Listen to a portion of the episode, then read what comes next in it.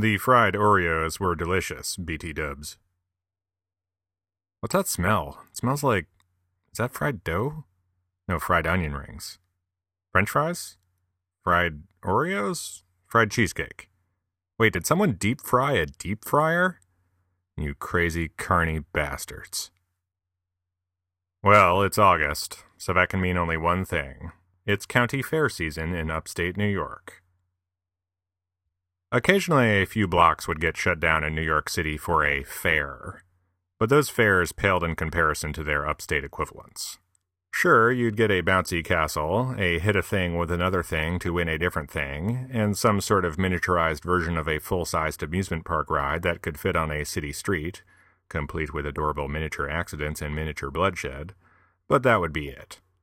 Adding insult to, sometimes literal, injury, there was really just one fair in all of New York City. It was the same booths, the same rides, the same everything, just on a different few blocks every weekend in the summer. It took me a few years to realize this. Every time I saw a street fair, I would get excited. Then I would scope it out and realize wait a minute, I saw these same Ferris wheel bloodstains last week. Here's the thing that took me far too many decades to realize, though that's how fairs work. Growing up in Guilderland, the fair meant the Altamont Fair. Read more about Pat's days at the Altamont Fair in The Life and Times of Pat Rafferty, available at Borders Booksellers, Waldenbooks, and other fine retailers today. I went to the New York State Fair out in Syracuse once, but apart from the butter sculpture, which was admittedly pretty awesome, the Altamont Fair had it beat. The Altamont Fair was the one magic week out of the year when the Altamont Fairgrounds stirred to life. The old timey farm equipment sprung into action, the 4 H girls made $3 milkshakes, the pigs raced for regular non fried Oreos, and a new Miss Altamont was crowned after beheading her predecessor. Somebody really needs to update that law. In addition to all those wholesome Altamont centric activities, however, there was the other half of the fair the dark side. If memory serves, I believe it was even on the opposite side of a set of train tracks, just to drive home the metaphor. The other side of the Altamont Fair was full of midway games and rickety rides, carnies and freaks, and fried, uh, everything. All these standard trimmings of a modern county fair. It was the half of the Altamont Fair that had nothing to do with Altamont. At the end of the week, when the old timey farm equipment got shut down, it didn't go anywhere. At the end of the week, when the other half of the fair shut down, it left town. As a kid, to me, the Altamont Fair was the other side. I didn't care about the agricultural exhibit and the one room schoolhouse. I wanted to slide down the slide ride. I wanted to eat cotton candy and vomit on the tilt a whirl.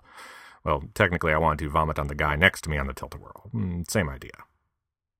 It never occurred to me that what made the Altamont Fair the Altamont Fair wasn't all the bullshit on the other side of the tracks, it was what was on the other side of the tracks on this side of the tracks that is. The ones that are you know the ones that aren't over there they're over here. No no on this side. You know what i mean.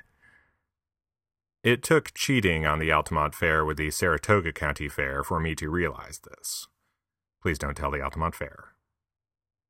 Knowing i would once again be missing the altamont fair this year a couple weeks ago i decided to hit up the saratoga county fair for the first time ever with my schenectady peeps.